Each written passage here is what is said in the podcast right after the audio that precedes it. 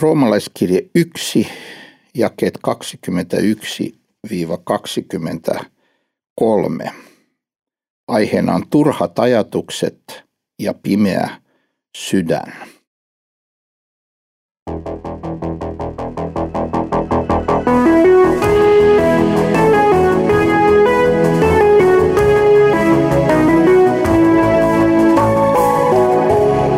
Kirjoitusten pauloissa.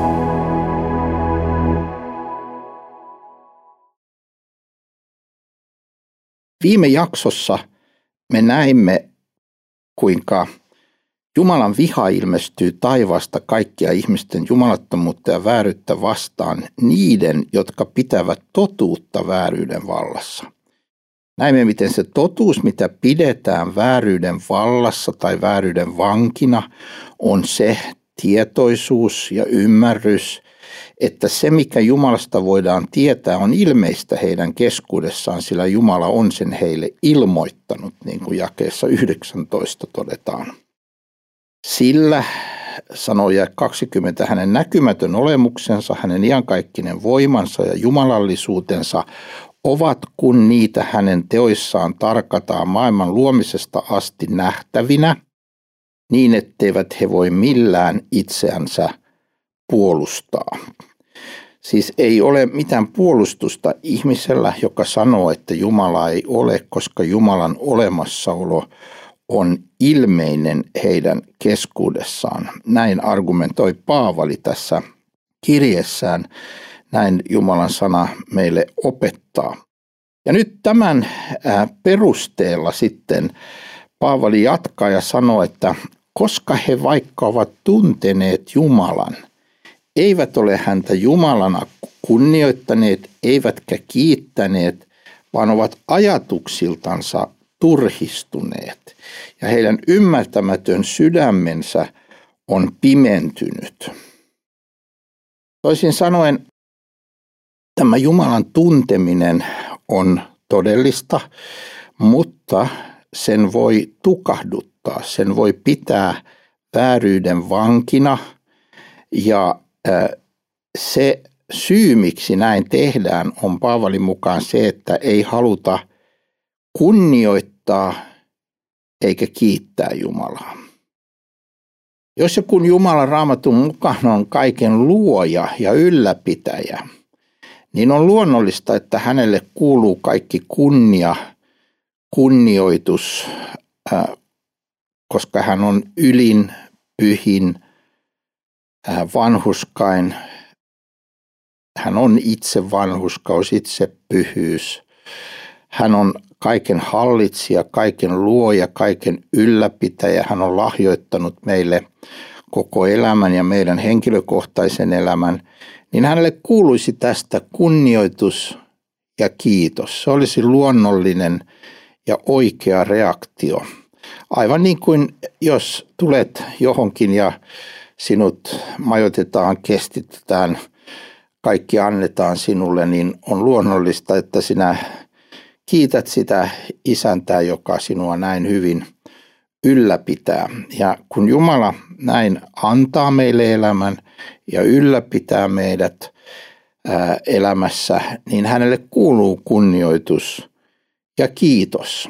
Ja on hyvin sanottu, että me voimme tarkkata omaa elämäämme, että silloin kun meillä Jumalan kunnioittaminen ja Jumalan kiittäminen loppuu – niin silloin ollaan jo luopumuksen tiellä. Silloin ollaan jo kääntymässä väärään suuntaan. Silloin on jo todellisuuden taju ja ymmärrys hämärtymässä ja ei nähdä elämää oikein.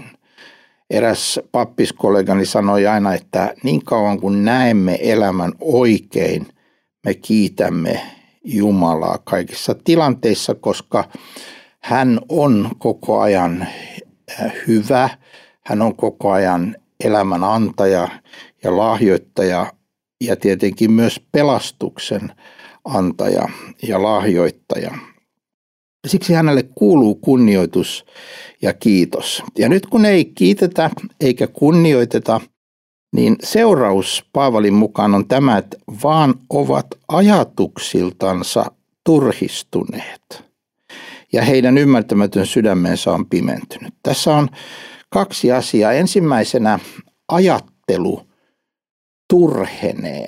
Tämä sana tässä tarkoittaa sellaista niin kuin tyhjänpäiväiseksi, käyttökelvottomaksi, äh, pinnalliseksi, kevyeksi tulemista, hyödyttömäksi tulemista, turhistumista.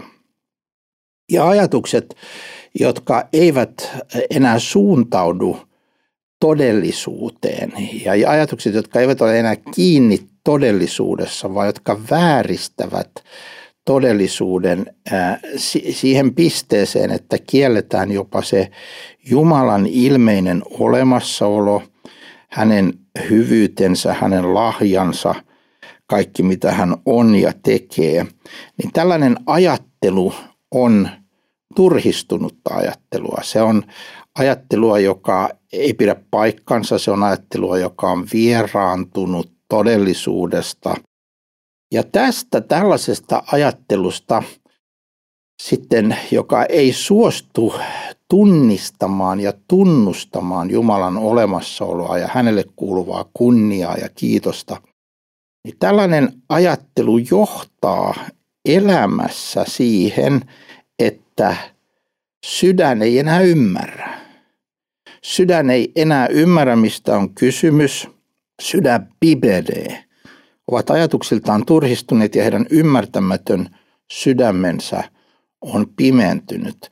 Se valo, joka meissä normaalisti moraalisesti, älyllisesti, viisaan, viisauden tähden on ja Jumalan luomistyön jäljiltä on, se alkaa hämärtyä, se alkaa pimentyä ja sen tien loppupäässä on ää, täysin todellisuudesta vieraantunut ajattelusi ympäröivästä todellisuudesta, Jumalan todellisuudesta ja omasta itsestään ja, ja oman itsensä todellisuudesta vieraantunut ajattelu ja, ja, ja tämä sydämen pimeys. Paavali sitten tässä kohta avaa, mitä kaikkea seuraa siitä, että sydän on pimentynyt, mutta hän nyt tässä sen ensin toteaa, että tämä on se järjestys, että se alkaa ajattelusta, ihmisen ajattelusta, joka vääristyy, torjuu Jumalan todellisuuden ja siitä seuraa sitten tämä ymmärtämätön sydän ja, ja sen, sen pimentyminen. Ja tästä seuraa sitten se, että kehuessaan viisaita olevansa he ovat tyhmiksi tulleet. Siis on mielenkiintoista, että ihminen voi kuitenkin kehua olevansa viisas ja älykäs ihminen, vaikka hän on todellisuuden kanssa ristiriidassa. Ja, ja tästä seuraa sitten tällainen hengellinen hengellisissä asioissa tämmöinen tyhmyys ja, ja ymmärtämättömyys. Nyt tätä ei pidä lukea väärin ja, ja sitä ei pidä ymmärtää niin, että ettäkö ihminen, joka kieltää Jumalan olemassaolon ja sanoo itseään ateistiksi, ei voisi olla älykäs ihminen. Hän voi olla hyvinkin lahjakas ihminen ja älykäs, koska Jumala ei lahjojaan ja kutsumustaan kadu. Hän on ihmiselle antanut tietyt älylliset kyvyt ja tietyt, tietyn lahjakkuuden. Toisella se voi olla kielellistä lahjakkuutta, toisella se voi olla matemaattista lahjakkuutta tai jotakin, jotakin muuta.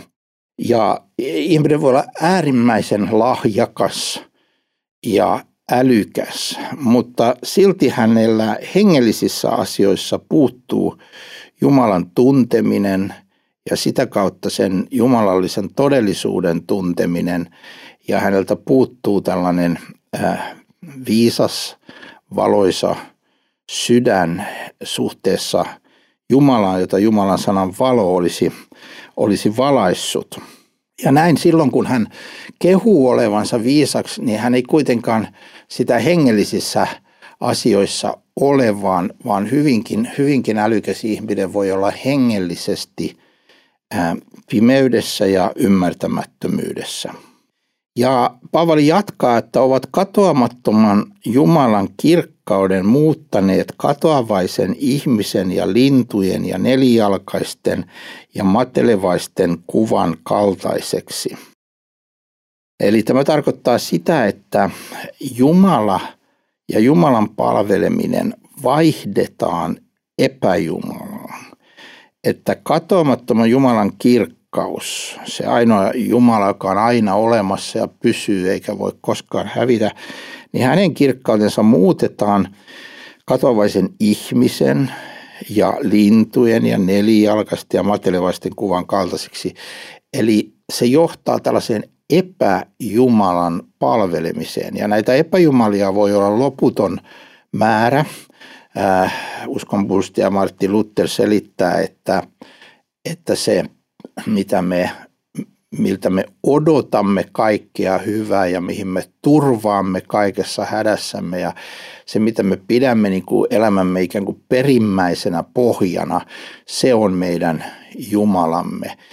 Ja on hämmästyttävää, miten silloin kun Jumala uskosta, siis raamatun Jumalan, Jumalan uskomisesta luovutaan, niin tilalle ei tule useinkaan tyhjiö, vaan tulee tämmöinen jokin muu Jumala, jokin muu epäjumala, joka nostetaan siihen tilalle ja aletaan palvoa kaikkea metsästä aina kiviin – ja, ja, ja kaikkea, tietysti kaikkea pakanuutta ja, ja erilaisia henkiä ja noituutta ja koko uuden aikakauden ajattelu ja kaikki tällainen tulee tilalle silloin, kun luovutaan katoamattoman Jumalan kunnioittamisesta ja kiittämisestä –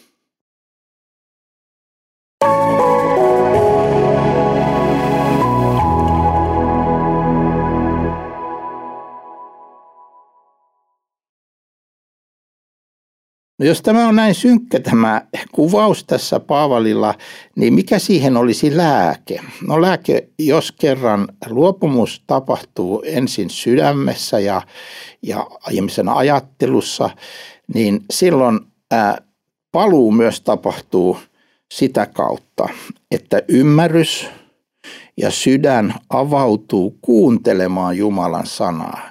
Ja Jumalan sana palauttaa palauttaa meidät aina todellisuuteen. Se, se palauttaa Jumalan todellisuuden, se palauttaa ää, sen ymmärryksen, miten meidän olemassaolomme ja koko maailmankaikkeuden olemassaolo on Jumalan luomistyötä ja miten me olemme hänelle kunnioituksen ja kiitoksen velassa – koska hän on antanut meille elämän ja ylläpitää sitä. Et kun me palaamme tähän ajatteluun ja palaamme tähän raamatun kuvaamaan todellisuuteen, niin se on lääke siihen luopumukseen ja se on lääke tähän epäjumalan palvelukseen. Me näemme, että on vain yksi katoamaton, iankaikkinen, pyhä, rakastava Jumala, jonka yhteyteen me voimme aina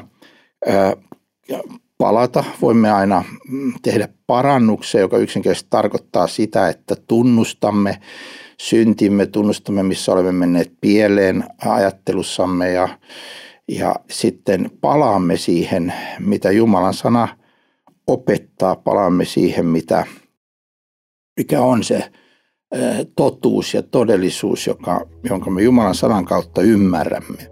Niin tämä on se tie takaisin – Jumalan yhteyteen ja, ja sinne on aina pääsy. Jeesushan sanoo, että, että sitä, joka minun tyköni tulee, minä en heitä ulos.